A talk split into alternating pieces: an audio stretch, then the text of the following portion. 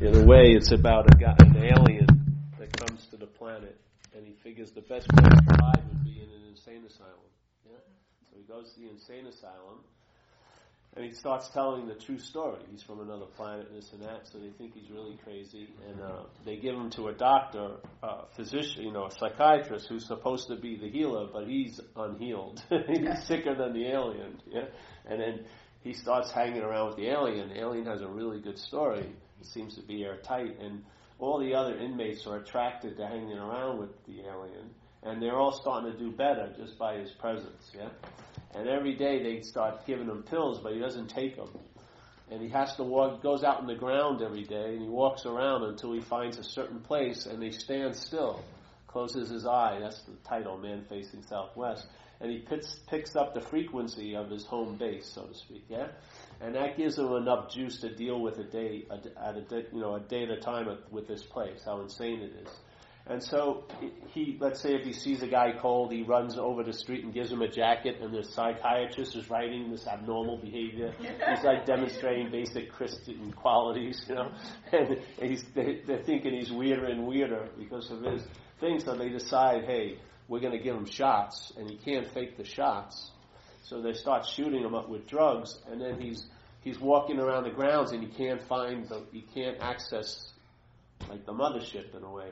So he's walking around and he can't pick up the juice, and so he's getting worn out by all the suffering here and all the insanity, and he gets totally debilitated being in our presence.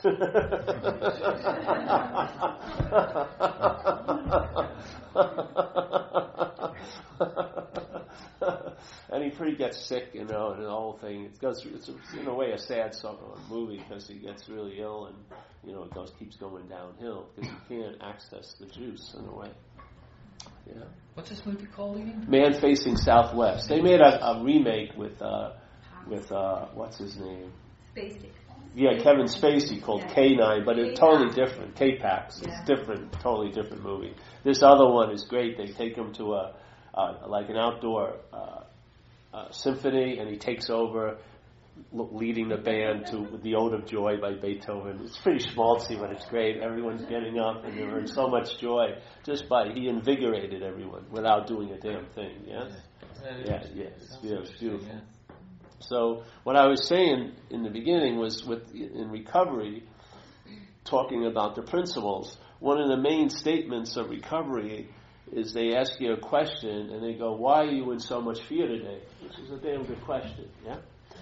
And it doesn't let you answer, or the book would have been about 1,200 pages instead of mm-hmm. 164 pages, because we all think we know why, but it doesn't. It doesn't change anything in a sense, you know. So he says, "Isn't it because self-reliance has failed us?" Mm-hmm. Yeah. Now, that's a principle he's stating. So all you need is a few samples of how it's failed you, and then the mind can expand that it's a failed system. And what it's co- what's causing it to have so much influence in, in your life or in the life is your reliance on it. The system isn't producing anything without the juice of being able to produce, which is you.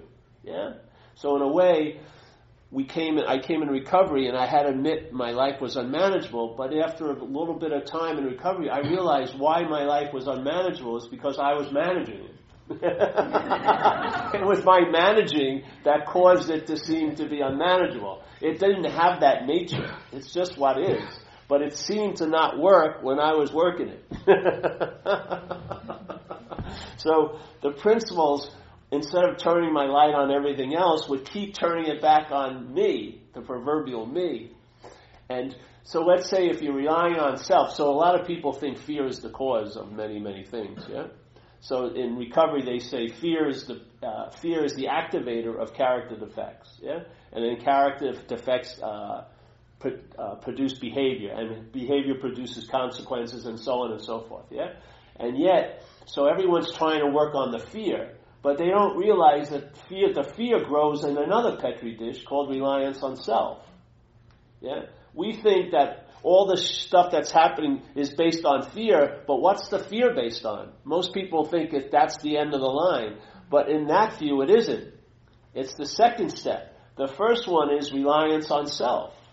Yeah. Now, if you look at reliance on self, what would be one of the highest forms of reliance on self that you could ever reach, which be, would be becoming identified with what you are relying on? So, in my view of recovery, it is an obsession with self.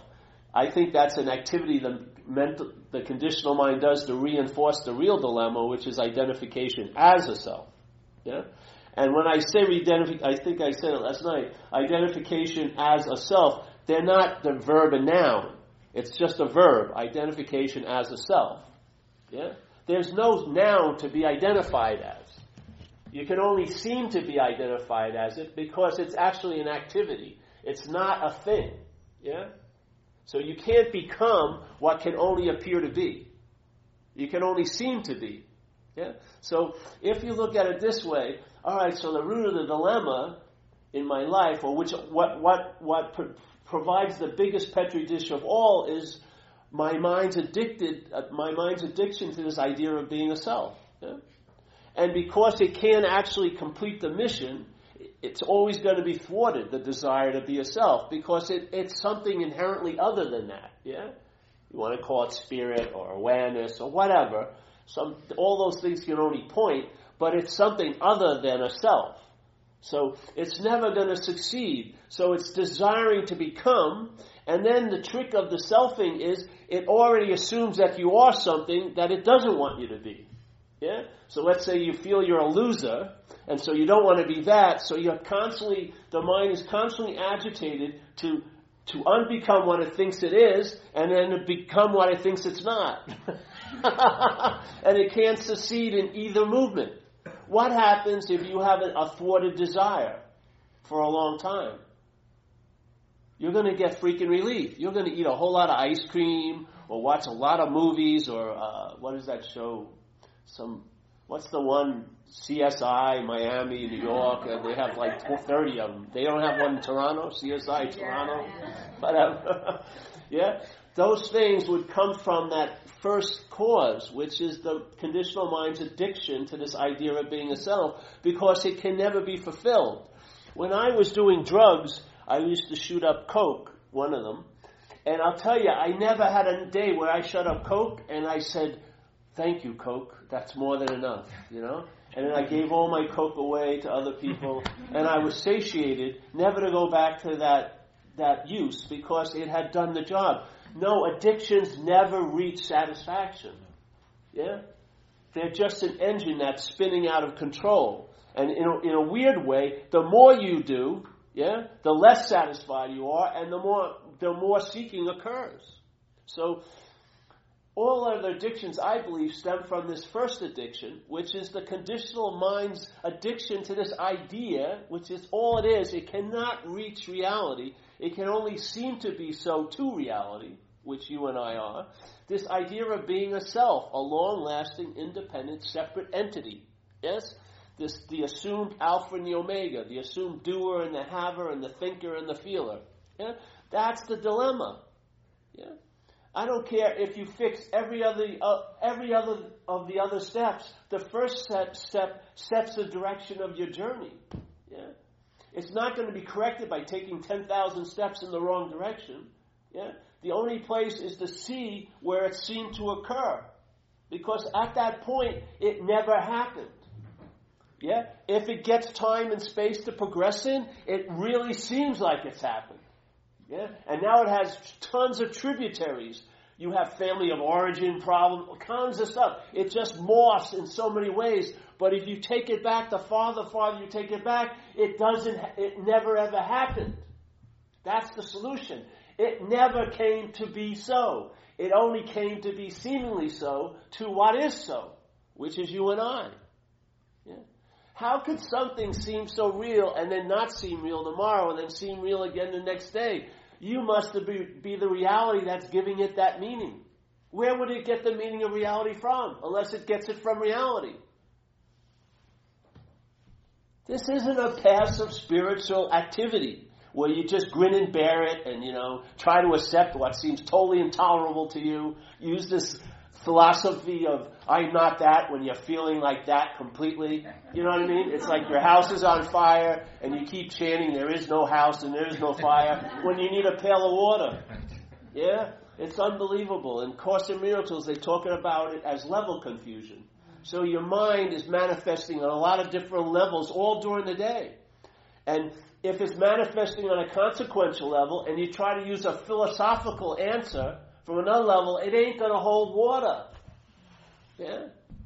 Some of the angriest people I ever met were, were thinking they were non people. they were so pissed they didn't get it. they were ready to blow. If it was, if it was, if they weren't so socially constrained at the satsangs, they'd be fucking throwing things. They'd had enough. Yeah. this is so. What would happen at the inception if it was seen seen that there was no conception? There was just an inception, an idea, right? That took our juice in a way, or our juice was given to it, and by that juice, it got to manifest in a seeming like mushroom cloud. Yeah? What would happen if you saw it prior to that activity? You would see what you truly are. You, maybe you would sense it as a pause, or like a, in AA we call it a pause. It's beautiful. The mind just stops. The selfing, the linear story gets interrupted, and then you get a vertical insertion of what's always so. And then that vertical uh, insertion amazingly affects the whole linear line. Yeah? It totally weakens your, your, your making the past so real and totally weakens your freaking belief in a future. And therefore, your interest and attention that's been wedded to all these crazy ideas in a natural way just comes back to the only point there ever was. And now your interest and attention is enriching you this day instead of driving you crazy entertaining yesterday and tomorrow. Yeah. But you can't produce that. Yeah. How can a product of time, the sense of self, produce timelessness? It's freaking impossible. You realize you're not that product, and what dawns on you, you are a, of a timeless nature. Yeah? You're not trying to adapt the timeless nature to a timed nature. You realize there is there was never a time nature. All there is is timelessness. Yeah?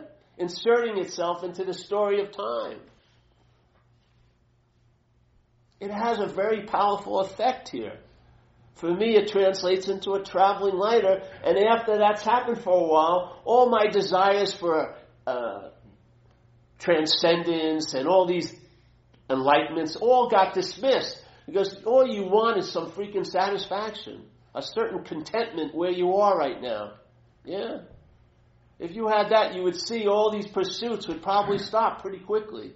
And now, instead of your life being a, a drive to achieve, it would be a moment to express. It's a totally different way to go. Yeah. You would honor this moment since, uh, seriously enough to be here and to attend to it, not use it as a stepping stone to a better one, or a place to sit and reflect on a better one in the past. Yeah? You would rest here. And then you'd see that the mental currents of time trying to pull you back and this and that, but you'd be securely anchored in the only thing that's going on. You'd be sensing the presence. Not as an experience you thought you had or an experience you hope you have, but an event right now. Yeah.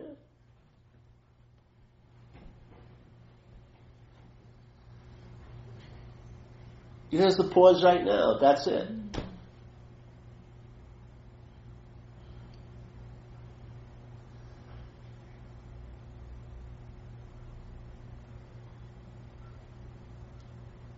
And you don't even have to rest there. All it is is rest.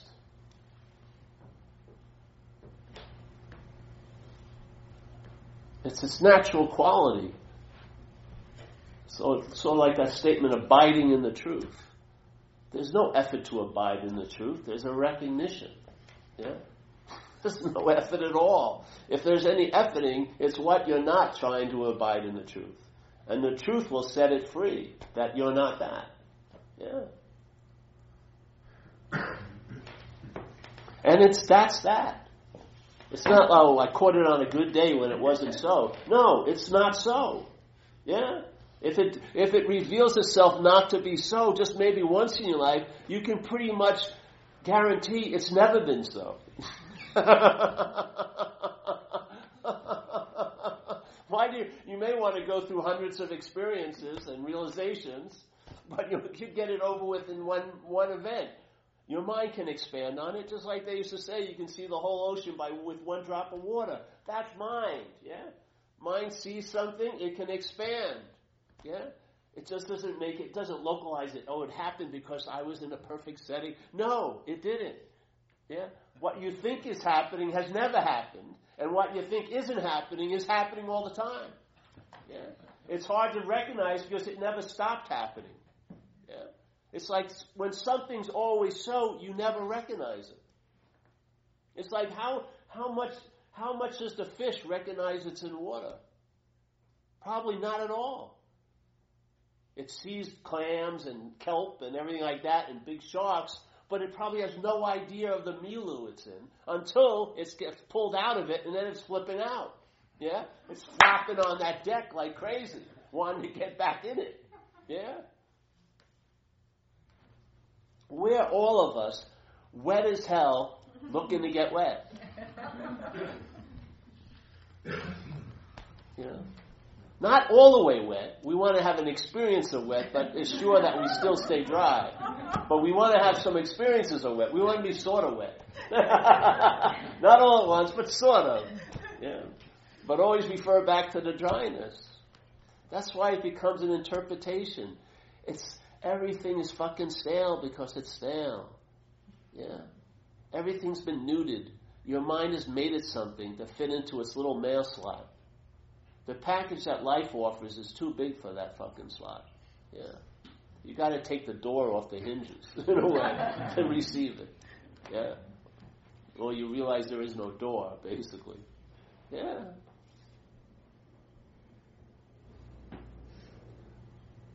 So last night we explained in a way. This is see what I am sharing now became alive to me after something occurred. Yeah.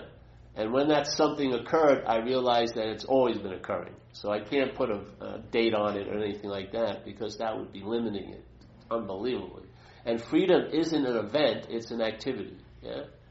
You're being free or you're seemingly being bound. You're in a sense dying to the self or as the self at every moment. Yeah?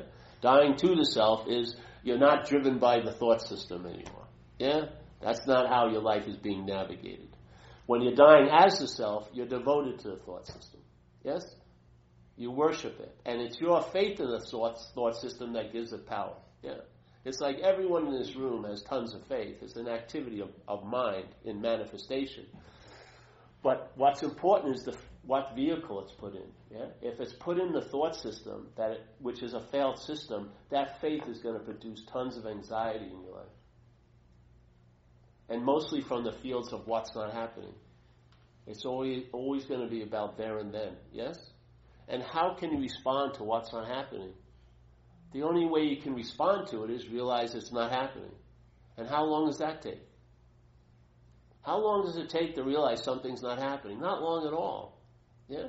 If I was a therapist and my, my profession, my, uh, my little niche would be working on the fears produced by what's not happening, I could have about 800 uh, appointments in the day. They'd sign up for an hour, they'd walk in, they'd start complaining about what wasn't happening. I say, It's not happening. but let's talk why. It's not happening. Bye, see ya. Next person. Every be like a minute long. 150 bucks, I'd be rich as hell in like two weeks. Yeah? That's the only solution to what's not happening, is seeing that it's not happening. What more do you need to do? the, any, if you did anything about it, it would affirm that it was happening. Wouldn't it? And what would be affirming it? You. It can't affirm itself. It has to get the affirmation from you. You're the only reality here.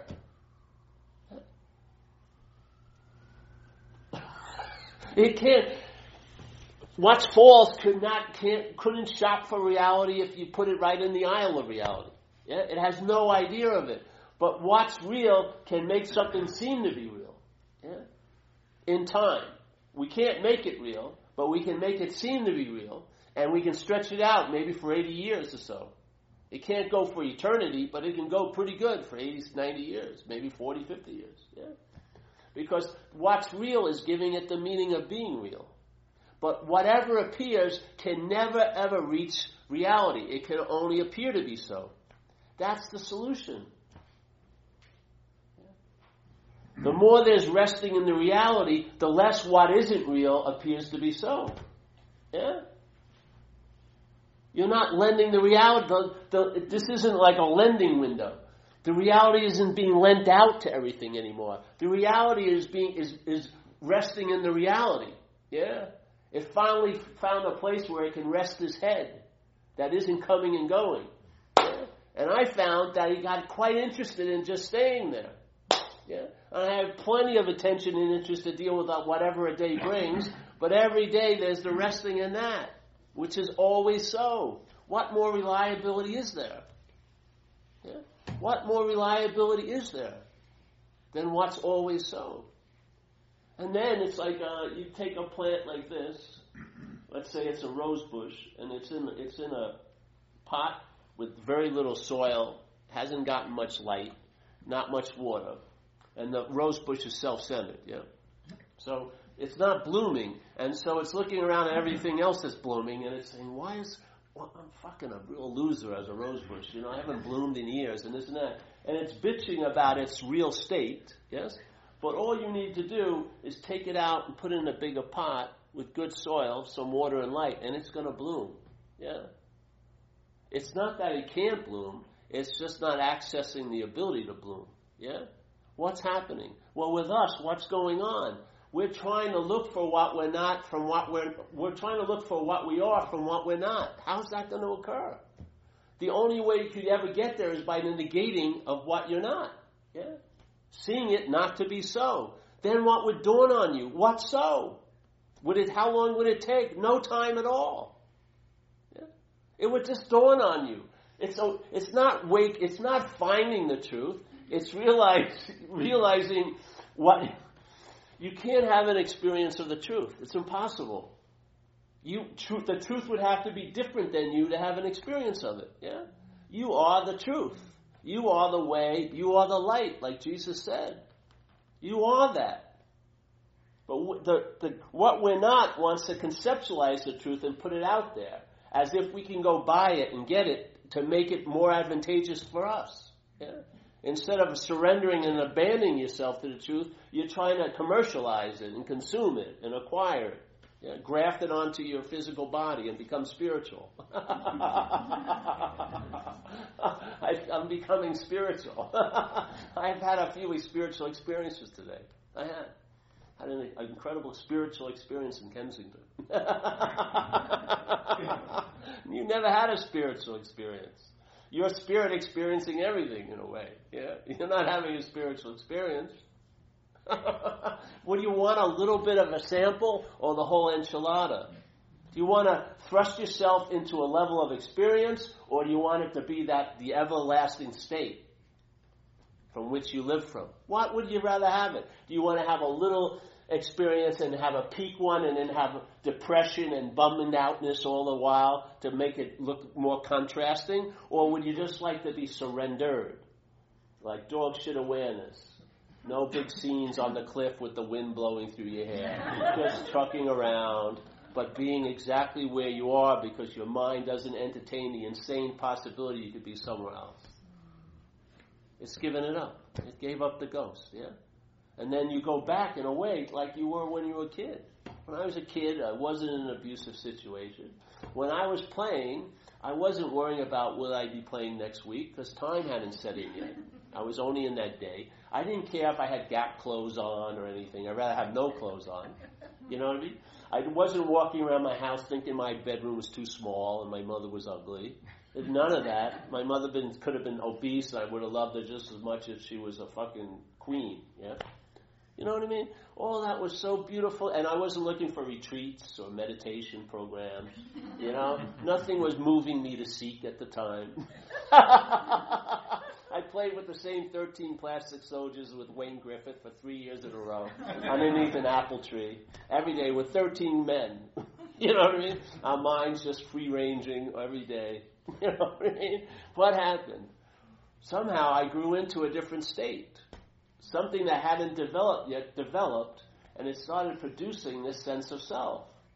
And that was what, that suddenly became the object that my mind thought about all the time, was this mental idea that I'm a someone. Yeah? And of course, there was a lot of fault found in that someone. And a lot of irritability and restlessness kicked in. And I had this really weird state. I became uncomfortable in my own skin when I was like six and seven years old. That's freaking insane. You know? It's the only skin you're going to seem to appear in. To be uncomfortable in it, that's not a good start of the day. Yeah? And that became a state. I was uncomfortable, irritable, restless, and discontent.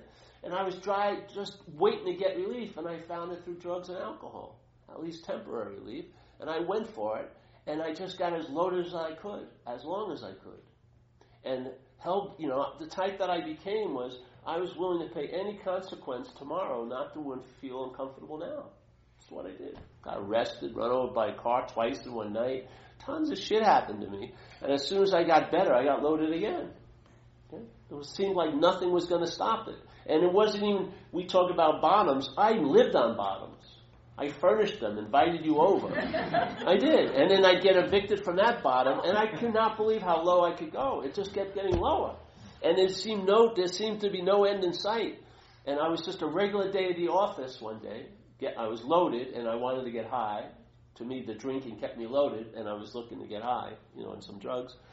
And something happened. I was sitting in a trailer. I always tell this story when I come to Toronto for some reason. I was sitting in a trailer with this guy I didn't know. He had a big bulbous uh, nose and varicose veins on his face. And he, I looked at him. I said, "This guy's a bum," you know. But he was looking back at me like I was a bum. And that was the moment of clarity. Something occurred. I was drinking this cheap Royal Gate vodka, and that was the last drink I ever had so far, 25 years later. My head, something stopped the selfing. I didn't know it was possible because it had always seemed to be streaming. Suddenly it stopped sufficiently for about five minutes, and my mind was vacant.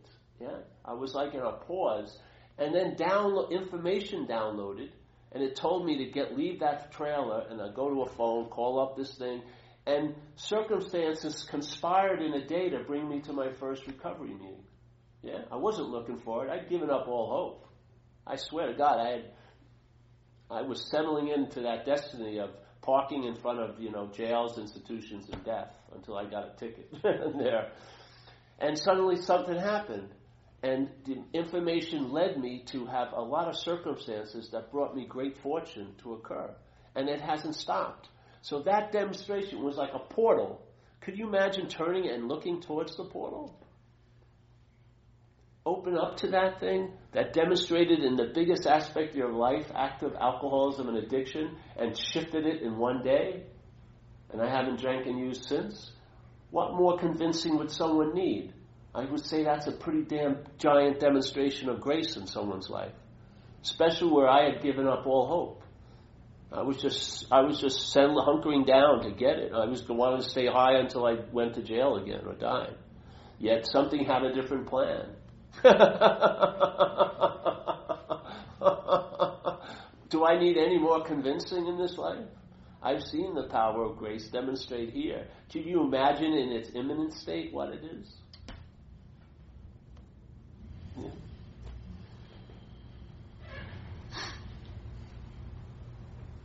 So I think it was 11 years in sobriety. I heard this message from a talk similar to this.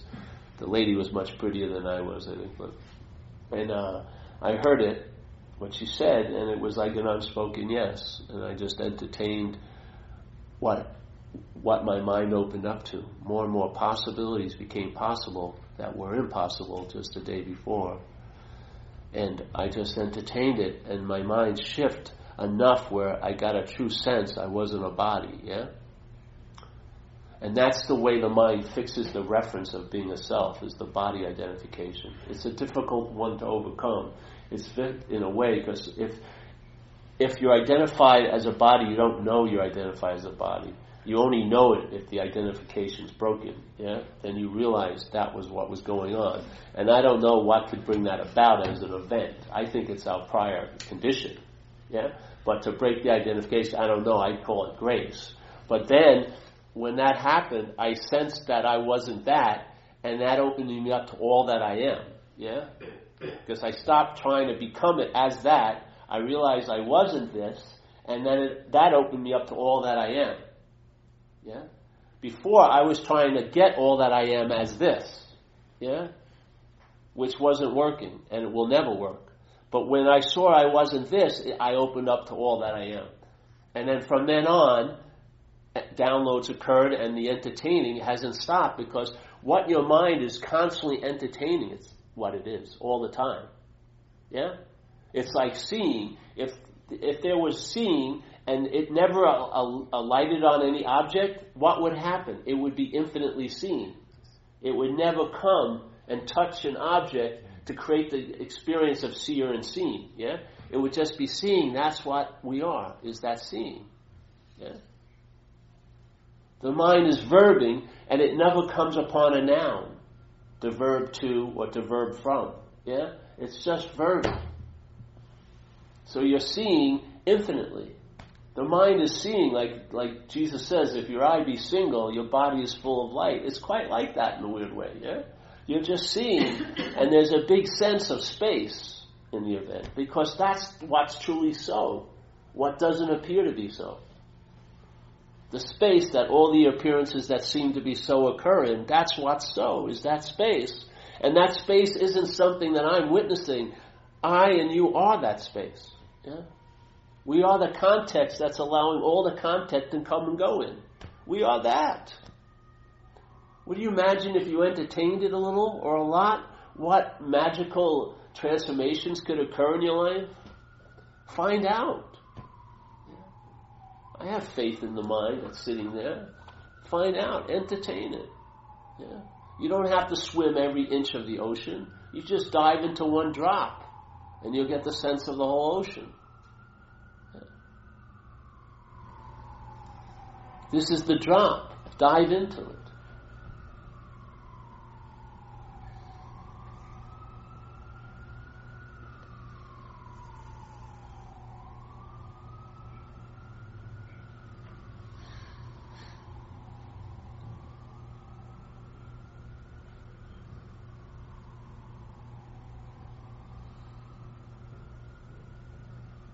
You sense it, yeah?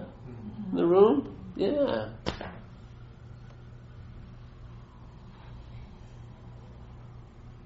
How could that be produced?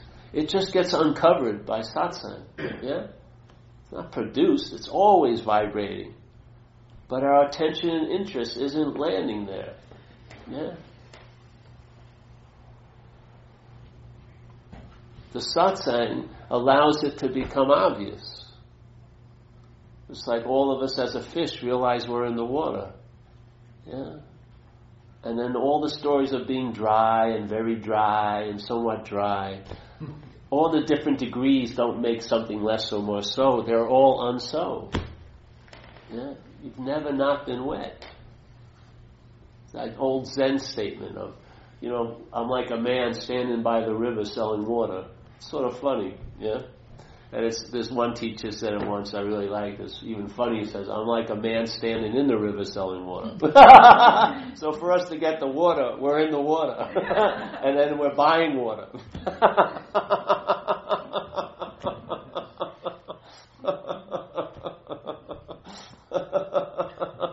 Just because it's bottled and says it's from it's twenty thousand years old from the Himalayas, it's just water, and you're it. How much more wet can you be by pouring water on wetness? You're completely wet. You can't get more wet. you can wet a lot of other things, but you can't get more wet.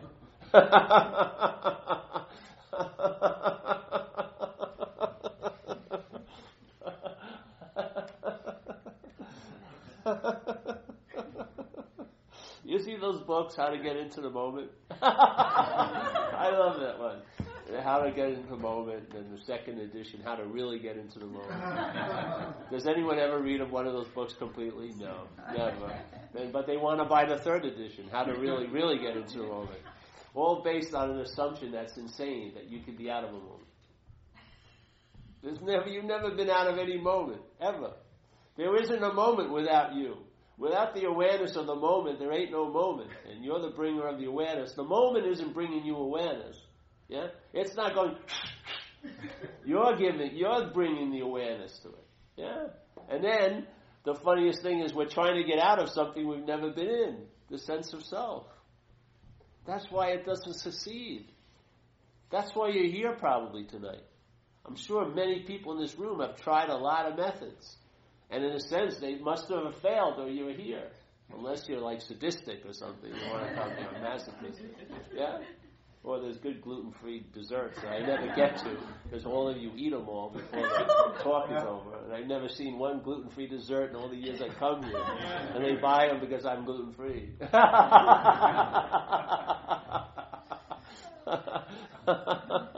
Why do you think it hasn't worked getting out of self? Because you're not in it. Yeah. This trying to get out of self, the best it can do is by its failure show you you were never in what you're trying to get out of. Yeah. What would the mind do? It would snap to attention and not spend any more fucking time trying to get out of what it can't be in, nor trying to get into what it can't be out of. Yeah. If you want to have the experience of being in the moment, have the hit that you cannot possibly be out of a moment. That translates into an experience of being in the moment. It will enrich your experience. You will have the experience that you think you would have by getting in the moment. You have it by realizing you can't be out of the moment. Yeah?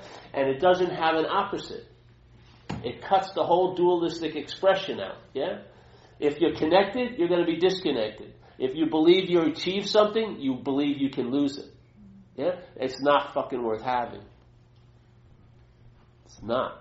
You're caught by that dualism. But this is cuts that to the thing. It's like, oh, I'm not that, and then it's not like, but I'm that. No.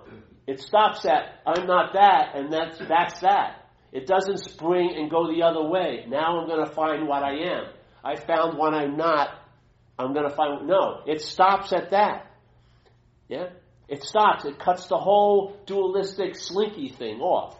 The slinky goes like this and never, never uh, hits the crescendo to pull the other side over. Yeah? I don't believe I achieved this, so therefore I can't lose it. I don't believe I have it, therefore I can't lose it. Yes? It negates, it cuts the whole dualistic experience here. Yeah? Which people have. I've seen people create so much suffering or make so much suffering because they had an awakening and now they feel they've lost it. Yeah? And they're going 800 satsangs because they once had it. Yeah? And therefore, because of the idea of feeling like they had it, they're also open to the real, real sense of feeling that they've lost it. If you never had it, you never lose it. If you never got it, you can never lose it. Yeah. It cuts the whole mind off. And what are you left when the linear story of the activity of mind stops? Timelessness. And every fucking solution that's worth its salt, its main quality is timelessness. It's not a production. It's not a process. It's not an achievement. It's a sudden insertion of that into the linear story. Yeah?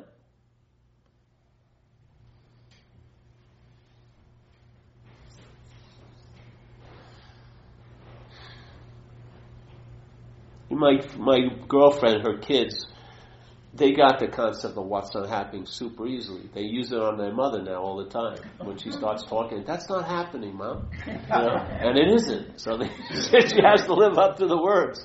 But it's such a simple thing. And I'll tell you, the amount of suffering you'll be relieved of is mind boggling. It really is. You'll see how much your mind is preoccupied in time. Yeah? And only using this, this opportunity to think about time and to think through time. Yeah.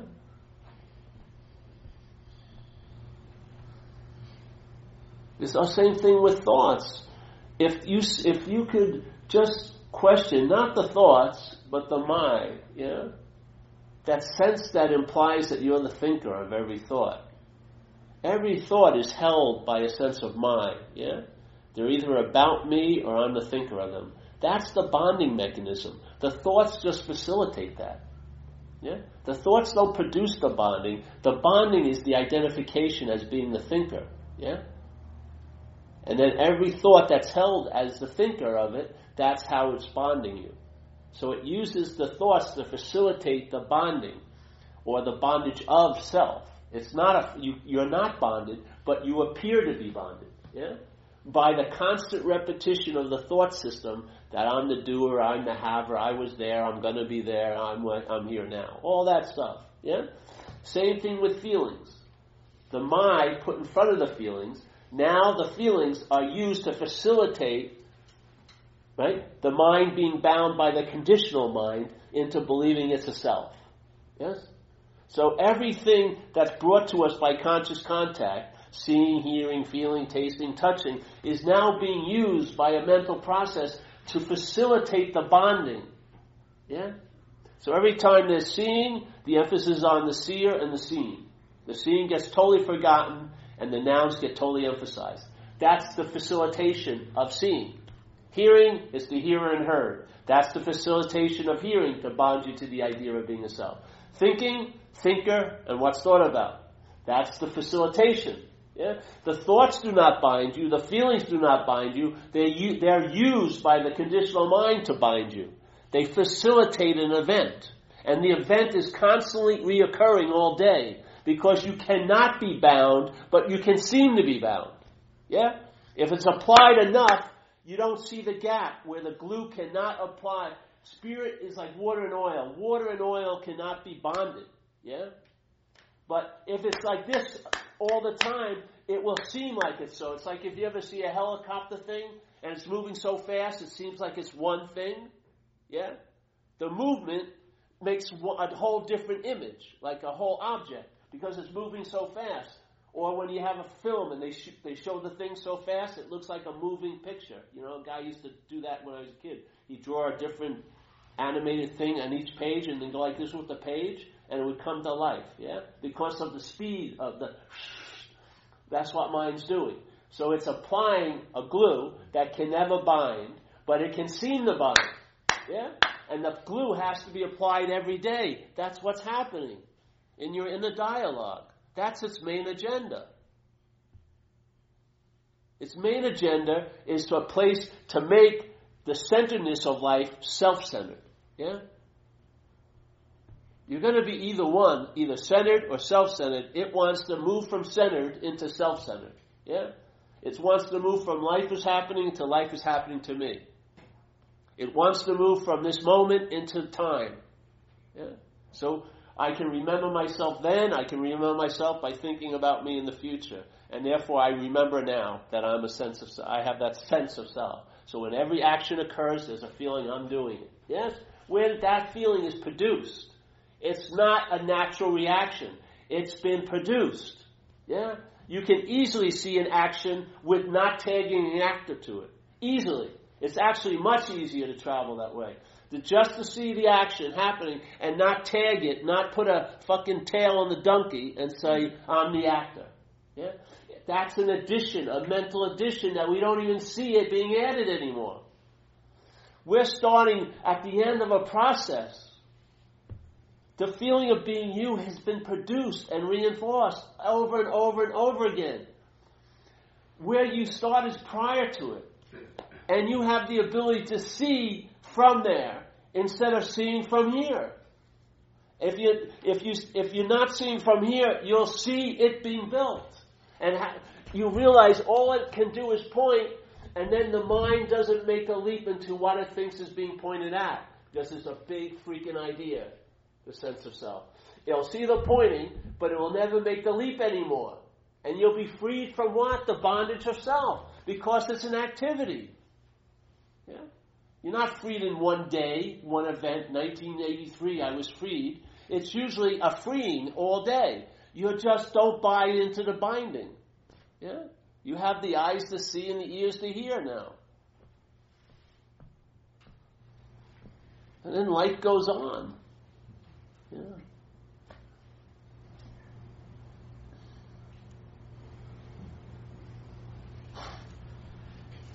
So why is uh, the mind's so addicted to the sense of self? I don't know. I don't care really why. I just see it that way because that's what happens. Yeah? I mean, I was drawn. My addiction to get out of self led me to drugs. And I'll tell you, man, I would do anything to get drugs.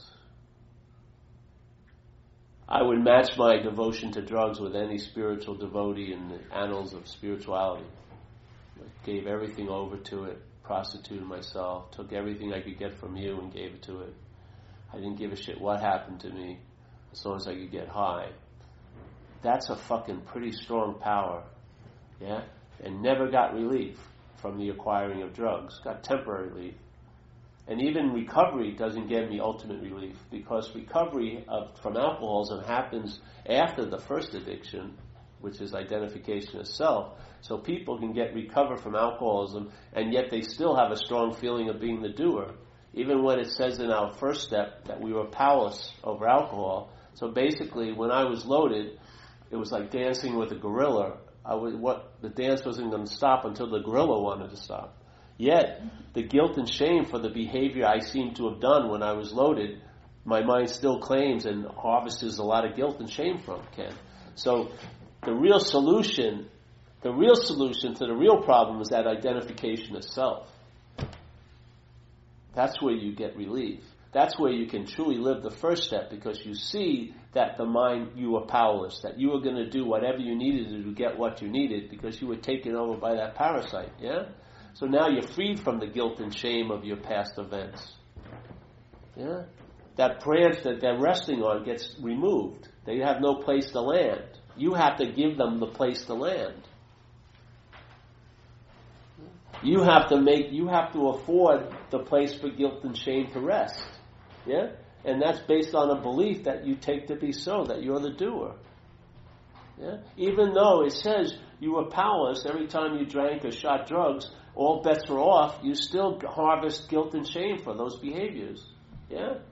No matter how much you do about, oh, I, forgiveness and stuff, because the primary disease hasn't been seen. You're identified as a self. The mind is. So this, for me, it, this isn't a path of illumination, but it'll illuminate whatever path in life you're on. Like I'm in recovery, in the, in the community of recovery, and this has illuminated greatly. I didn't need another path. I already had a path. I already lived a, a way of life.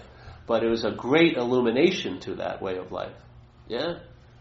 Because I am the light. I wasn't seeking for a source of light. I realize I am the source of light. Yeah? I mean, literally. And it became ap- applicable during my days. Yeah? I didn't need to read 800 pages of scriptures. I was a living scripture. I saw those some of those statements come to life that I had thought about so often in the past. They came they had so much breath and weight because they were reinvigorated with the fucking truth of it, yeah. So when you talk about grace coming into um, that that sounds like two things, you and grace, like a separate thing. But I know, but it isn't. Really it's just mind. Yeah, we have the language, so you're calling us a you. Yeah, I'm not going to spend time trying not to use a, you know, a personal pronoun or anything. So the grace was really. The grace is an aspect of mind. Yes, all there is is mind. Yeah, all there is is mind. Big M mind. All there is is that. Yes. So the mind can appear to be something that it isn't, but it's still the mind appearing to be that. Yeah? And the mind is what's giving reality to everything. Now that we are, we're in the act of giving reality to things all day. It would be nice to turn that ability onto reality itself. Why not give reality to reality instead of giving reality to what's not happening and all the concerns and worries about the past and future? Because they'll produce effects now in your life. You are the reason why they can produce effects. How can something from nothing, from nowhere, from nothing that's not happening, how can have an effect to affect you? You give it the meaning it has, yeah? Could you imagine if you turn that reality giving meaning over to reality? See what would happen? You would be in a point of finding out. It would be revelatory what's actually happening here. Yeah? You have the ability. You're giving meaning to everything all day. Why not give meaning to that? Right? you know, you've made things that weren't real seem so freaking real. Can you imagine if you put that ability of making things real to reality? Find out what it's going to be like. You may be able to enjoy peace of mind and all those things. Yeah. Monday morning comes though, and the alarm clock goes, and you're sucked back into it. You know. No, you're not, because you're here right now. It's Friday. The thing is, I can I conceptualize that I'm not the body, right? That that I'm this is not me, you know. But we're dragged back into it, you know. Like Monday morning, Don't, you go don't to work. talk for all of us. Well, no, that's true. I, of course. I. But, yeah, uh, but you see here just now, you're at this moment, yeah? And see how the mind values Monday more? Yeah. Yes, this, this is what we're trying to talk about. See the principle. See this failedness of the system. Here you are in a possibility now, and you're negating it by entertaining it will be impossible on Monday. Yeah. But it's a Yet it's possible right now. Why not just go with the possibility now instead of it will be impossible on Monday? it's a world. It's a world that worships the self, right? Yeah. You know, and it's. Uh, There is no world really. It's mind is worshiping. Yeah, and mind can get over the worshiping of self. It can. It, it may just be open to hearing a possibility, and that may be the that may be the the the, the last round's bell of the little fight with self. Yeah, that's what happened with me. I could not entertain being free. I was entertaining a lot about being free as self. I was. I did a lot of fucking spiritual practices before and after I got sober. Yeah, when I was younger, I was with a guru, and then I got loaded, and then I went went back to that kind of life afterwards when I got sober. Yeah, I was. But the point is, I was trying to be free as what I'm not. Yeah, which is never going to succeed. I was trying to be free as a self, which is the it's synonymous with bonding or being bound. Yeah. as soon as I saw entertain the idea, just like this message, that I may not be that, yeah, the next thing my mind entertained is I can be free of it. It could not go to I can be free of it until I saw I may not be it. It could go to I can be free as it, which I spent years living from, yeah. But it didn't. I, until I entertain, I may not be that. Then it entertained in a very appropriate manner. I can be free from it, yeah. And at that point, what was impossible the day before became obviously very possible at that moment. Mm-hmm. Yeah. And then it was like your head was in the tiger's mouth. It was a done deal because you woke up. Yeah. You weren't trying to be free as what you're not. You realized the freedom comes from being free from what that what you're not. Yeah. Not as. Why do you think you're getting so much therapy and everything? You're taking yourself, you're taking to be that, and it's like trying to win over a fucking parasitical natured thing. It's it's like taking a whole, you know, you're nice to a snake and you bathe it and you put it into a nice shoebox with a nice blanket, and two days later it bites you, and you're really fucking surprised. You know, why did you bite me, Mister Snake? I'm a snake. Yeah, a parasitical movement of mind is going to be a parasitical movement of mind. It will try to take advantage of anything it comes in contact with. Spirituality, this or that. It will glom onto it, morph itself into it, or surround itself with it, and make it something. That's what it does. If you recognize that, you can have one experience of it or go through 800 experience of it, but the same principle is revealed in the first experience and then throughout the 800 ones, your mind can get it, yeah? And then be done with it. All right. I know it's a failed system. That was very that was a, a rude awakening. Every time I rely on it and I expect different results, that's insanity. Because it's going to be true to its nature. It's going to fail. yeah?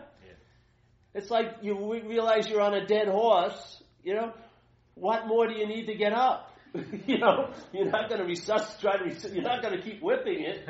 You realize that's not working. You're probably not going to give it mouth to mouth. You just get up. You know what I mean? Don't, I hate you, horse. No, there's no need for that. You just get up. Move on. Yeah. There's plenty of live horses running by. Grab onto one. Yeah. So you move from self-centeredness to centeredness, and it's it's it's a distance of no distance. Yeah. In other words, you see that you never were self-centered. It could never possibly be so. It can only seem to be so. Therefore, it's not. And then what's so becomes obvious. It doesn't take time. It sort of like rushes in. It's like if you open up the shade and the light seems to rush in. It didn't take any time for the light to come in. Yeah? It wasn't like, oh, the light's really slow. I'm sitting there. It's, uh, what, it took like five minutes to go one inch, and I'm waiting. No, it's six o'clock, and my whole right, my room is still not lit. No, boom, yeah, like that, like suddenly. Yeah. Yes. Did it take um, some kind of a crisis or great dark depression or something for you to come to realize that you're not that? No. I had my crisis. Getting run over twice in one night's pretty good. Really. Pretty heavy duty, especially when you're 26, you know, thinking you're invol- invincible. I thought I knew what pain was, but I really knew what pain was when I woke up in the hospital for the next years. But that didn't do anything. It, maybe it did, who knows, but I got loaded again as soon as I could. And that lasted five more years, getting loaded. So there was no preconditioning to this. Like You could think so. I don't know. I don't know how it all comes together. I really don't. I don't really care, actually, now. I had those big moments, but then they seemed to fade away. I had this one that was really trippy. I was in a, and of course it was in a beautiful setting, you know, it was in Bali, and it was a waterfall. And we walked into this jungle, me and my friend and her son. And we found a waterfall, and I went in the waterfall, and I felt like there was a living invitation there, and I said yes to it, yeah? Something that was a presence or something.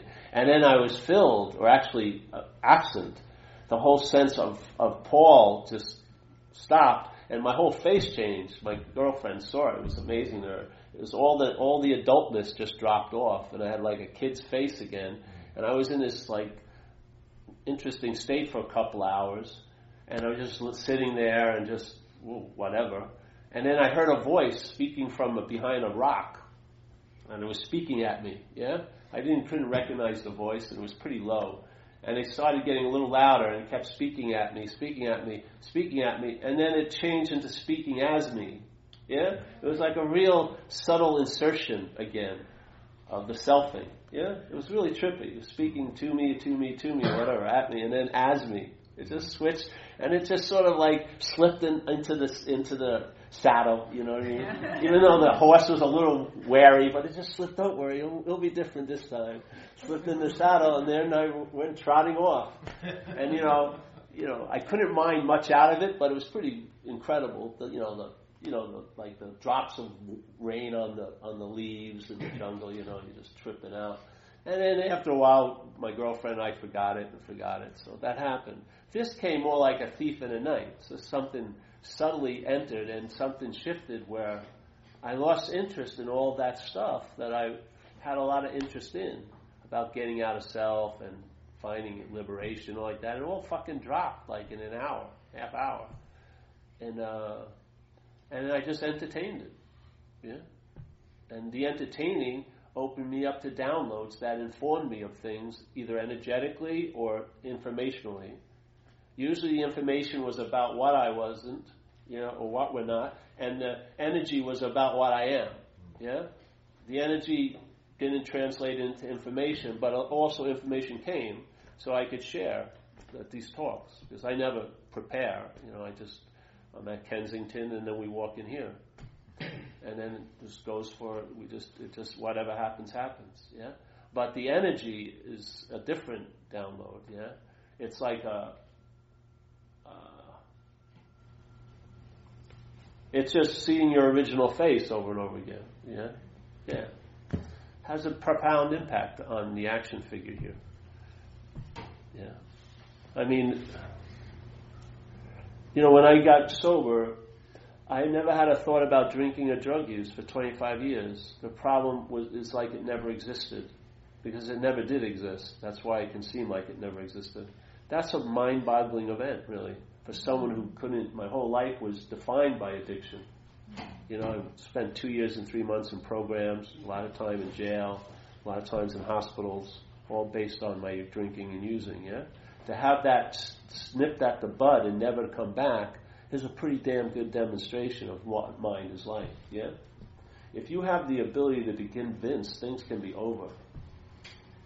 Yeah, if you have the ability to be convinced, things can be over. Something that's just a possibility can become an absolute for you, where there's no debate, no more discussion. It's a moot point. Yes? It's over. Yeah? You don't care why, you don't care how, you're just enjoying the absence of the whole conflict. I found what more do you want, really? Yeah? Yeah.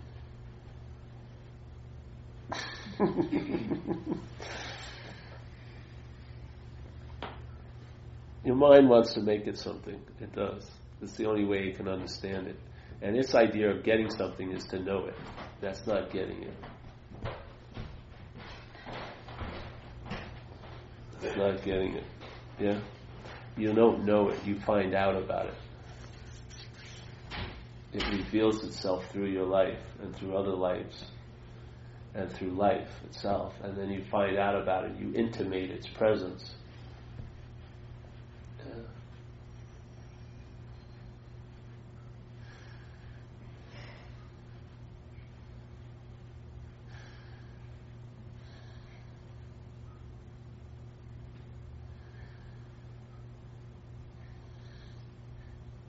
And if you don't die, it gets really good.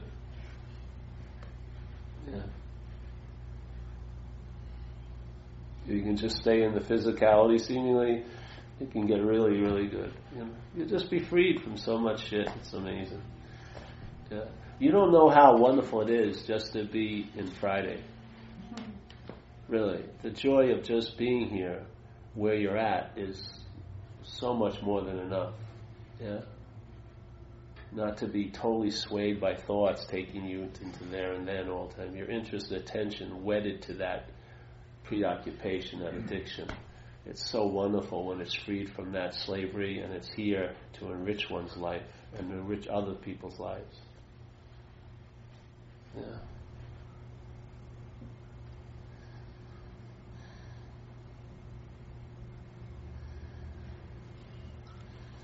Oh, do you Yeah. still get angry? Do you still have fear? Sure. I don't have it, but anger comes, sure. Yeah. I get mad that the Yankees lost and the Red Sox are winning. I hate the Red Sox.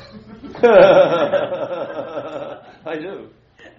I'm pissed off. I won't watch TV sure, stuff like that happens. They, it, there's never been a you. They're not produced by the you. They just the, what the you does is amplify them. Yeah, anger comes up. Fear is a valid emotion. You better have it in certain times in your life. Yeah, what most people are calling fear is mental anxiety. It's uh, it, it, it, it mimics the physiological effects of fear, but it's not fear, it's anxiety because there's no uh, apparent threat right now. Yeah, you're not responding appropriately because, but you're, but in your head, the threats seem so real. Yeah. So no, the anxiety doesn't happen, but fear does. So if I'm in the water, I surf a lot, and uh, you know sometimes I'm over my limit. The waves are bigger than I can handle now. I'm getting older, so yeah. There's the fear says get out of the fucking water fast, you know. So yeah, it's valid. That that's your dashboard here as an action figure, you know.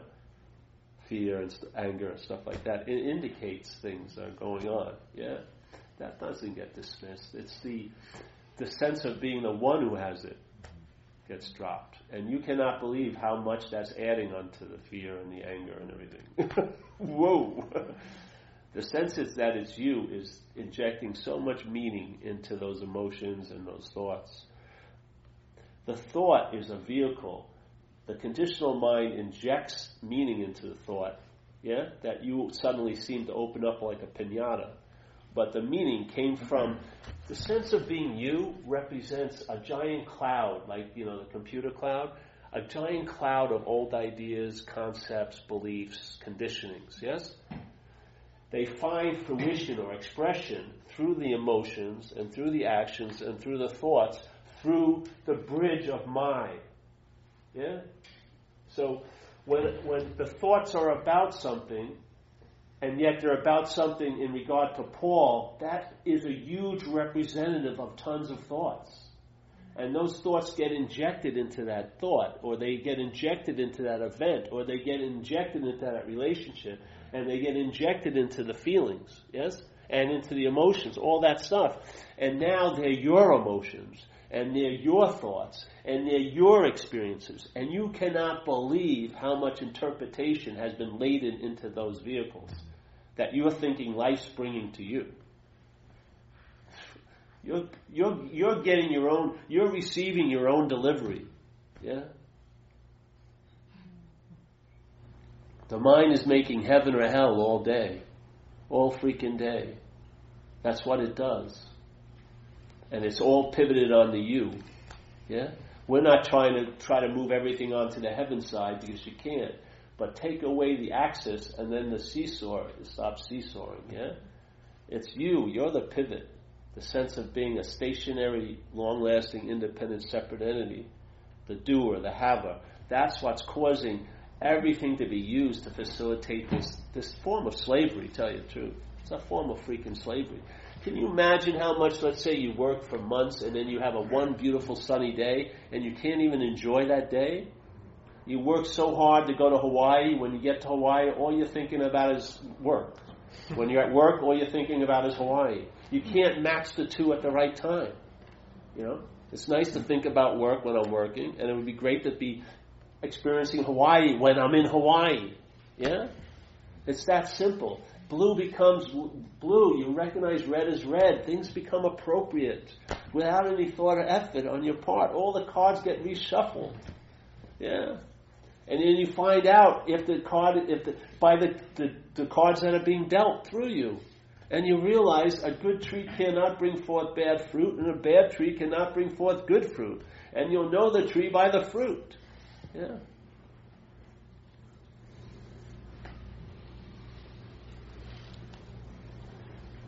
The movement of selfing is the claim.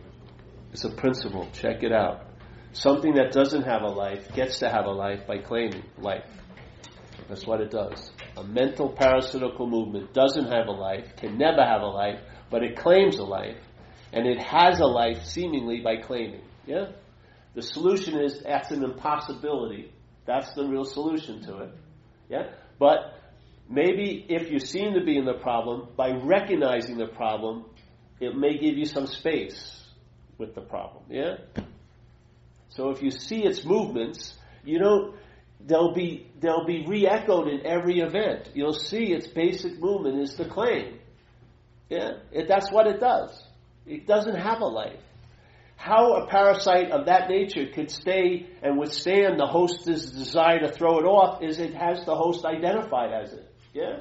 So it can do all the fucking shitty things it wants to go through you, and you'll never entertain that you can be free from it because you're identified as it. Yeah? You're to fight for it to be right.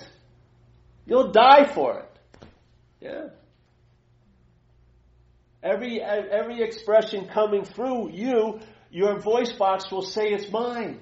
You can't be more identified than that. When a foreign installment is expressing through this vehicle and what you believe you are is claiming every expression as its own, that's called identification as. That's the active root of the problem. And if you, when you finally see it, you'll see the problem is imaginary and there's even no need for a solution.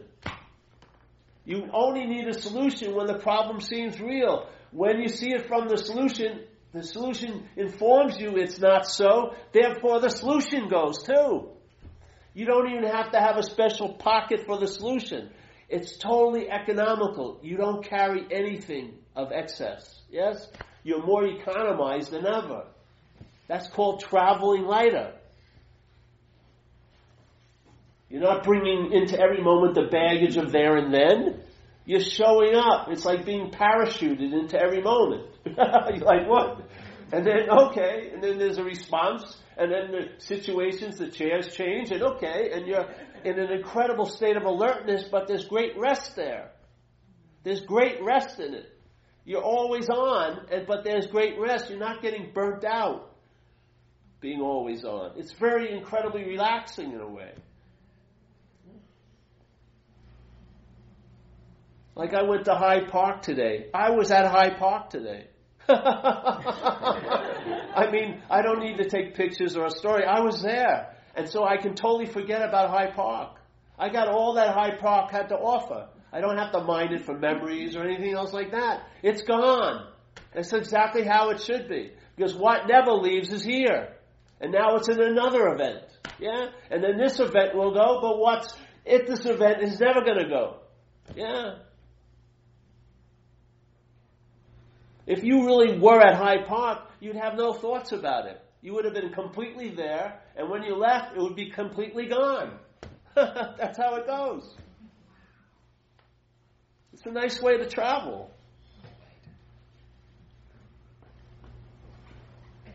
But if you're not at Hyde Park, then you have to prove, convince yourself you were there and tell every fucking person maybe you see. Maybe you have pictures of it. I went, I was in Burma at this beautiful temple once in this incredible place called Bagan.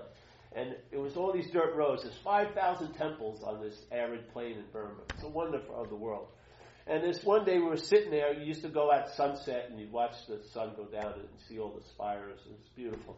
And we're sitting on this temple, this pagoda, waiting for the sunset. And we see this big cloud of smoke going up from the roads. And it's this big bus comes. Yeah, the bus pulls right up into at this temple we we're at, and all these tourists get out they walk right up to the temple, turn around, get pictures taken, and get back on the bus. Now they have the proof they were at the temple. Yeah? They have the picture. But were they at the temple? No, they weren't. Yeah? As soon as they saw the temple, they turned right away from it and got a picture of the temple with them in front of it and got back on the bus. But they have total proof. Oh, look at where I was. But were they there? I don't think so. I don't think that's the way to go. You know, you have many people they're in this moment, but they're always moving into the next one, to the bigger, better one. I take hikes with people, and their minds like three steps ahead of them. They're planning on the next hike next Saturday. You know, why not? You know, they may have all the evidence they've had a life, but they don't have any of the flesh and blood of it. There's there's, there's no pulse in that body. It's not. You're not alive. You've, been, you've accepted a replacement, an interpretation, a mental interpretation, and you've given up the life.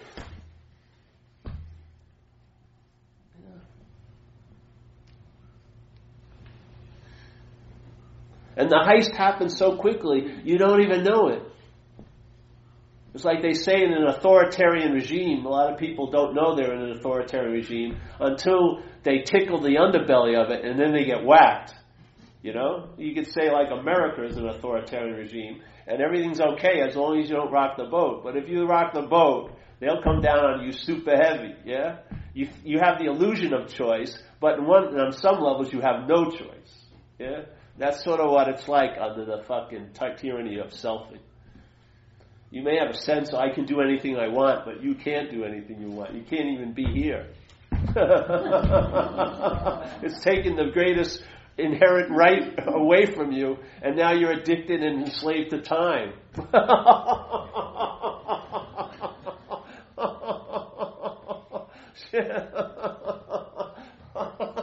what an insane thing. And then we, we, we complain about the particulars, we miss the big picture. Yeah. Like we saw a thing what does freedom look like for you from some investment thing? And they say they have this, it's a nice picture of this water and this lady's on this little canoe with a grand piano. That's what freedom looks like to me? Fuck no way. That thing's gonna sink and she's gonna die. And who's gonna get the piano off the fucking canoe? She isn't. No. It's way too much weight. But they're trying to supplant an idea. What no? What freedom want? We want freedom to look like this for you, so that we can sell you it somehow. You know what I mean? I mean, it's like the herd. I did a cartoon once. I wanted to put it in a magazine. There's like a there's a meat packing truck, you know, with a sign on it, and there's a slatted little uh, flatbed, and there's all these cows in there, and obviously they go into the meat packing plant. And then there's and there's one that's looking up wide eyed, and I say the awakened one. It knows it's going to the meat packing plant.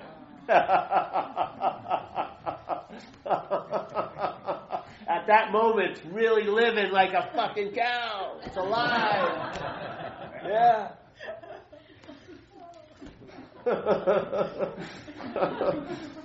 this is like having your hand on the pulse of life, man. That's why, you know, those old monks, they can do the same thing every day because it's new, because they've got a vibrant, flexible mind living. Yeah? They can do the same thing every day cut wood, carry water. Yeah?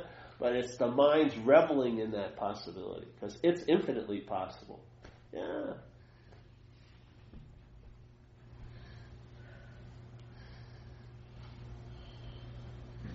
This isn't a passive, this is a very active empowerment, tell you the truth, in my view.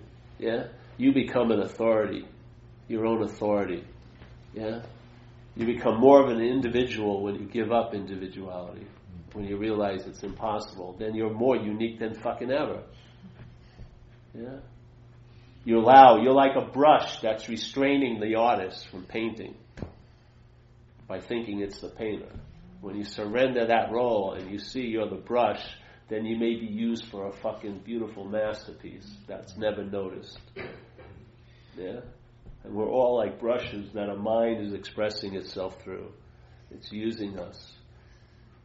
That's exactly the question that I wanted to ask Paul is that when this when this foreign installation of selfing starts to get removed and seen for what it is, then say propensities like surfing or whatever were inherent in the action figure before, without all without that verbing going on, you know, uh, Yeah. how does how does that change? Uh, and you're answering the question right now, but uh, you know Well, I the mean? thing is, when I when I go in the water, I come out with a big smile on my face, like when I was a kid. So do surfing before and surfing after then.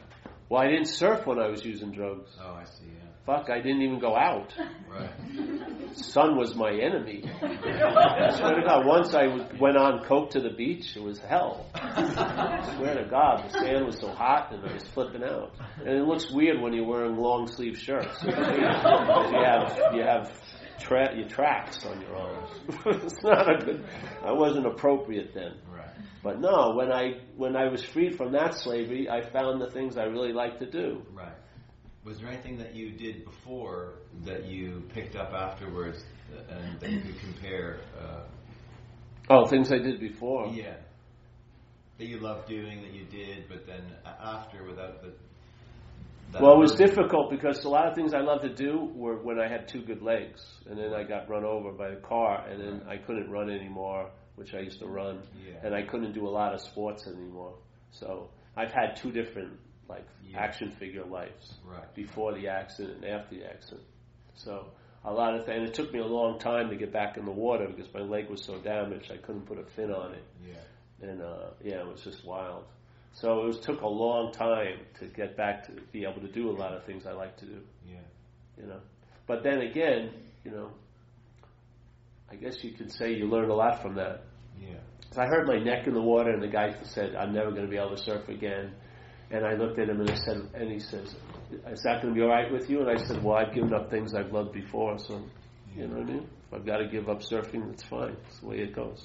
You know what I mean? You have the ability to fit yourself around circumstances instead of trying to fit them around you. Yeah, that ability is you, you have it. It's, your mind's very flexible.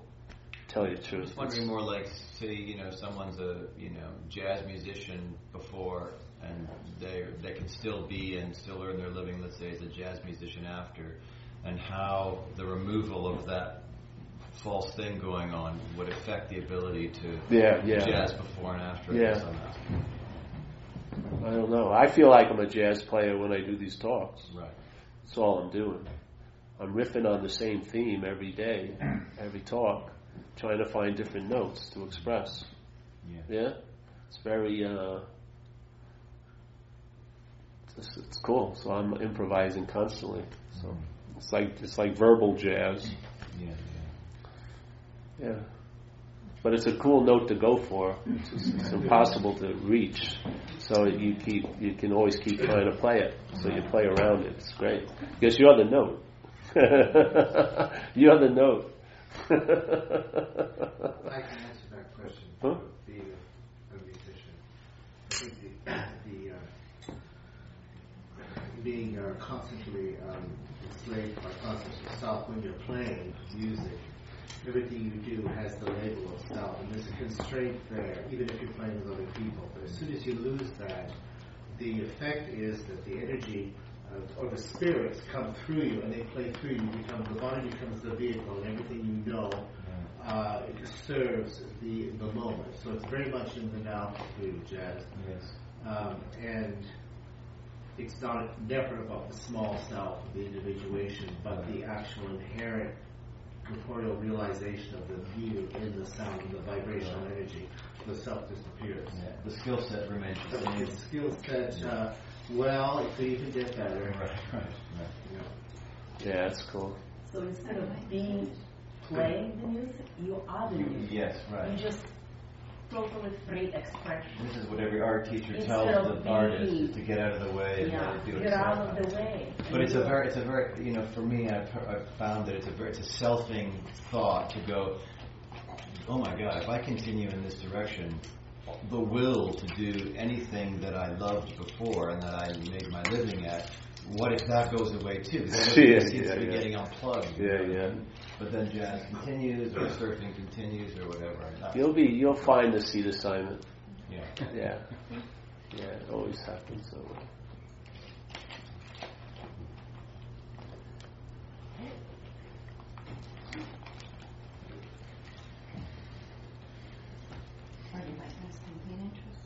Right. Eh?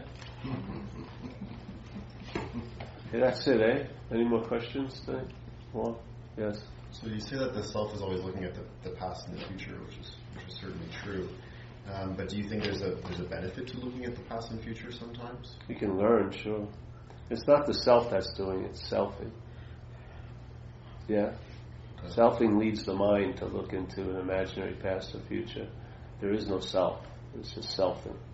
And the selfing insinuates and infers something to the mind, and the mind makes the leap. Self couldn't look anywhere, doesn't have the animated eyes to see. That's consciousness and awareness, yeah? So when when you plan for the future for something like this talk here, you're going to plan how to get here and everything else. I'm pretty bad at it. tell you the truth. I sent the wrong itinerary to Rob about four days before I came here. even though even though this future might not have happened, you might not have came here for this talk. Something Yeah, yeah. You couldn't have been here, but still, you you had planned something I do. for this. Very So how do you how do you rationalize that? Um, I don't need to rationalize it. I, there's like one teacher talks about it like the working mind, yeah. So the other day I got to Rob's house and I, I locked myself out of the house on this deck with only a pair of shorts on, and uh, I left the kettle on the oven on. So I knew, and so what happened is my mind, my working mind, assessed the situation. I had moved things away from the kettle. It's not going to start a fire, but it's going to burn It's going to whistle, and if someone is home, they'll hear it, or it'll just burn, you know, till the water's gone. And I looked, I said, I can't climb down. I could. And then I saw a, a, a, a broom. I could break one of the windows if it got bad, something happened. And then I just, that was it. The working mind did its job, assessed the situation, and then it receded. And I had the longest workout I've done in a couple of years. Because I sat out there for two hours. Got some sun, stretched, did yoga until Rob came home. And then it melted the plastic on the kettle. the, whole, the top of the kettle just melted. And I've been out there so long, and then you know I'll buy a new kettle.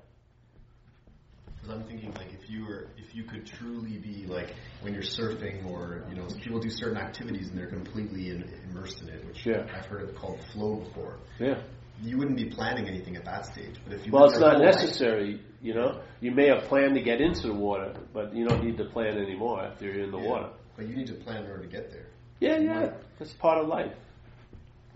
You have the ability. You have an aspect of mind that does that pretty well sometimes. So you just recognize that it's just a mental process of All it is, planning. all there is. There's no one you do it. No one doing it. Why is it that planning implies that there's a planner? That's all our interpretation. The mental conditions interpretation of planning is there must be a planner. Why not plan? Just let planning be. Yeah, wear everything that's planned loosely. Yeah. Because it's you. There's a lot of unintended consequences, circumstances can happen. Like I could have, Yeah, you know, for sure. Yeah. If the if the sun would have went down, I would have been fucking cold on that deck. You know, I only had a pair of shorts So you on, would have dealt with it then. and I would have missed the meeting tonight or the uh, first night. Yeah, I plan. There's planning, but there's not. It's not. I'm planning. Yeah. You know, like again, like Ramana Maharshi said, you don't have to give up possessions. Give up the possessor. You don't have to give up planning. Give up the planner. Yeah. By giving up the planner, planning doesn't necessarily stop because it wasn't dependent on a planner. Yeah? The mind is going to be planning if it's presenting itself in time. It needs to check out what's going to happen. Yeah? You know what I mean? So planning doesn't imply a planner. It's insinuated and we believe it's so. But that's the aspect of selfing. It takes a verb and it uses it to point at a noun, an imaginary noun. Just like you could have this bottle, everyone sees a bottle, and then if when I call it my bottle, it's now being used to infer that there's someone who owns this bottle. Yeah? Planning, my plans, and now it's being used by the by the selfing to point to the one who's planning. Yes? This is how it facilitates the bondage. This thing is just a bottle, but then when, as soon as it becomes my bottle, it's pointing to the owner of the bottle. Thought, my thought, pointing that there's a thinker. Feeling, my feeling, pointing that there's a feeler. Yes? That's the the feeling isn't point isn't doing it. It's just it's being used by the mental process to point, and then the mind, being in ignorance in a sense, makes the leap and goes, "Oh, I am that which is being pointed at," and it has a lot of ideas of what that is, like tons of them. Yeah, and now that you're the one who has the bottle, the bottle now is given meaning by that. And now this bottle can have tons of meaning. It could start a huge fight between me and Joe. No, that's my bottle. Yeah, fuck you, blah, blah, blah. Huge giant riot could stop, start with my bottle. That's a huge amount of meaning. It's just a bottle. My, no, it isn't. It's my bottle. Yeah? That's what it's doing all day. If you can see it, I'll tell you something. It has, that seeing it initiates a change. Yeah, because what would initiate a change in a dream would be the dreaming of it. Yeah? The dreaming of it, if that changed, the dream would change, wouldn't it? Yeah? Well, here, the one who's viewing this is giving this all the meaning it has. If that changes, this is going to lose influence, and that's going to have a great influence. Yeah? See it. Simple as that. Thought, my thought. Feeling, my feeling. Seeing, I'm seeing. It changes everything. At that point, the conscious contact is forgotten for all intents and purposes and is replaced by an interpretation. And now we've been led and fed and now have are resting in this interpretation, which is spacing us out from the possibility that's available right now. Like you would say, here's a possibility, and the mind wants to now make Monday more important than this possibility. Or it could be the next minute, or it could be when I get home to get the Agendas. Yeah? The mind's constantly attempting to devalue now by valuing more there and then. And yet you get disappointed when you get to the mythical there because it turns into here. and therefore you gotta make another mythical there to devalue this and then live for that and then, oh, when I get there it's gonna be so great. No, it's gonna be here again. Yeah? And it's slavery. You go on and on and you keep moving from one false oasis to the next false oasis and you have a story about how quenched your thirst was, but you're still fucking thirsty. How much did it quench you if you're still thirsty? Yeah. This is the opposite. It's satis- there's a satisfaction and a contentment that chills out the seeking, chills out the agitation. Your mind now becomes calmer and it can reflect what's so very, very, very cleanly. And it recognizes nothing. Instead of being calling nothing nothing, it realizes everything is that. Yeah. It gets weaned off of giving so much, so much meaning to things, and now it's giving meaning to nothing. And nothing is the gift that keeps on giving. It's never ending because there's no quantity to it. It's nothing. It's not defined by any quota or weight. It's always available at all times. And you're the access, you're the threshold right at this moment. Yeah. Like people used to talk about that God hole that they're always trying to fill up with drinking and sex and drugs. Well, that God hole is a portal. If you don't fucking fill it up, something's coming out. Nothing is coming out into your life. You've been closing the door. You took it to be a hole. It's not a hole, it's a portal. Yeah? It's an avenue for something to enter, and you're blocking its entrance. yeah.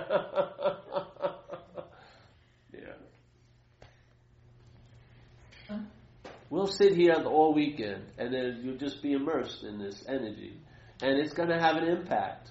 It does. Yeah. It rests in you, and it soaks into you. It's like a thief in the night. You don't even know it's occurred. Yeah. But then you travel lighter, like this lady shared with me. This is what happens. What caused that? Nothing. Something just tickled your own mind. And now your mind's rippling in a different way. Yeah?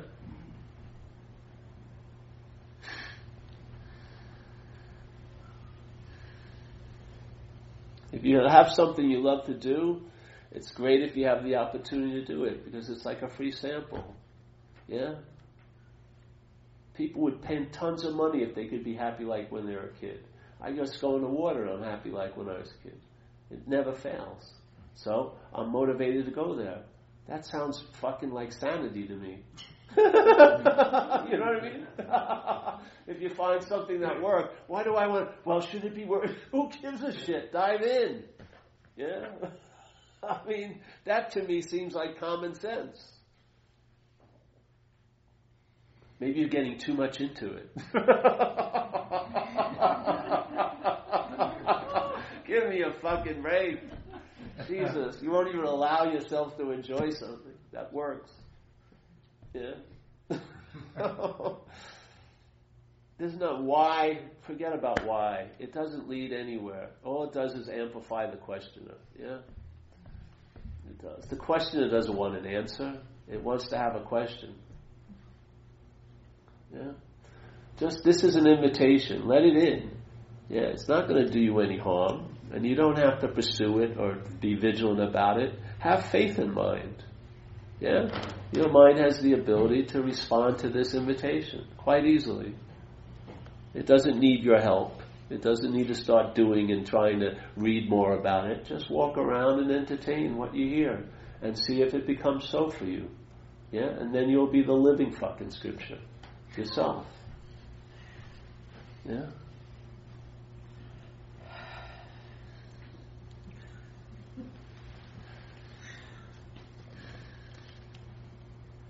It's been working with me and I have no I have no qualms by offering it. If I thought you needed to do something about it, it wouldn't be appropriate to offer this or to share it.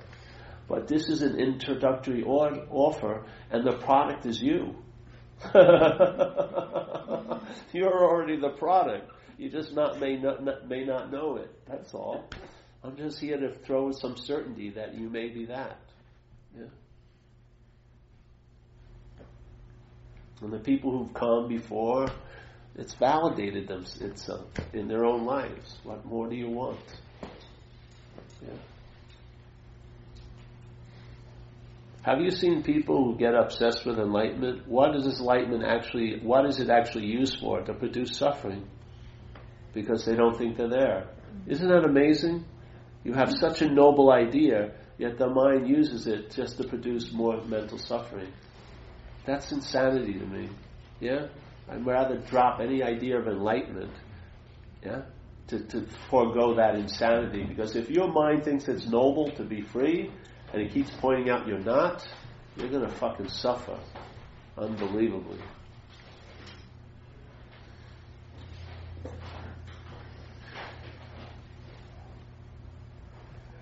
This is way more than enough. I'm free from the need to be liberated. It's a joy. It's a joy not expecting this moment to lead to a bigger and better moment. Yeah, to finally arrive in your own life.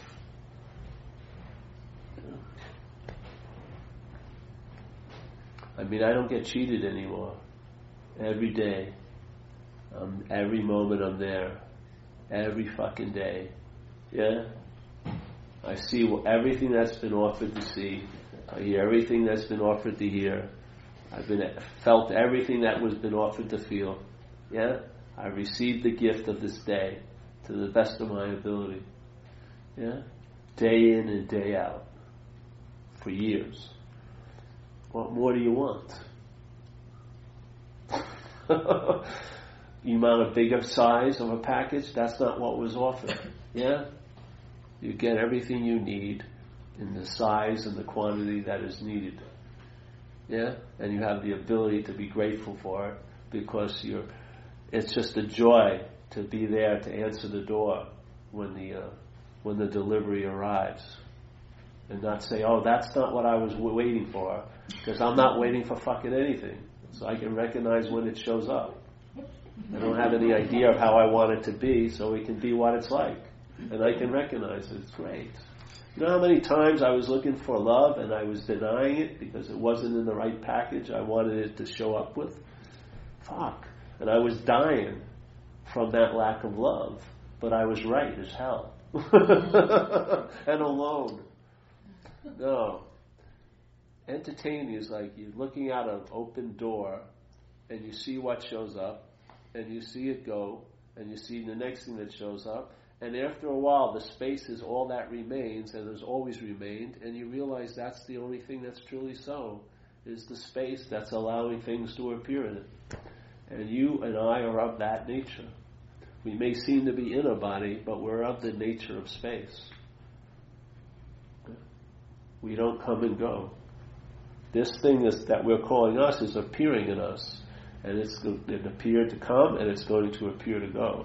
But what we are hasn't gone a damn, hasn't gone anywhere. Yeah?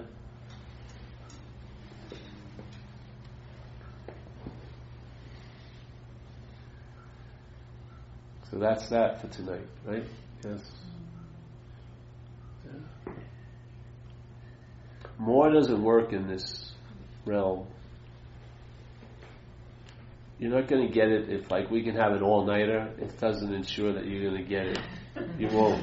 Yeah, you'll just you'll get a your ass will hurt and shit like that. Maybe that will prove that something is working, but this is just a simple invitation. It's already in there. Yeah, let it breathe a little bit. Your head will try to make it something. Try to see that. Yes. You'll try to come through the skylight, the back door, the side door, the front door. You'll try to grab it, try to claim it, because it's got to neuter it. It's got to make it something because it just can't, cannot withstand uh, being in the same space because it disappears. It's never was so. Yeah? So, you know. Hopefully you come back and we'll hang out again and, uh, yeah. So that's it, right? Yes? Yeah? Is that right, Lawrence? Yeah? all right. Thank you for coming. It's great to see everybody.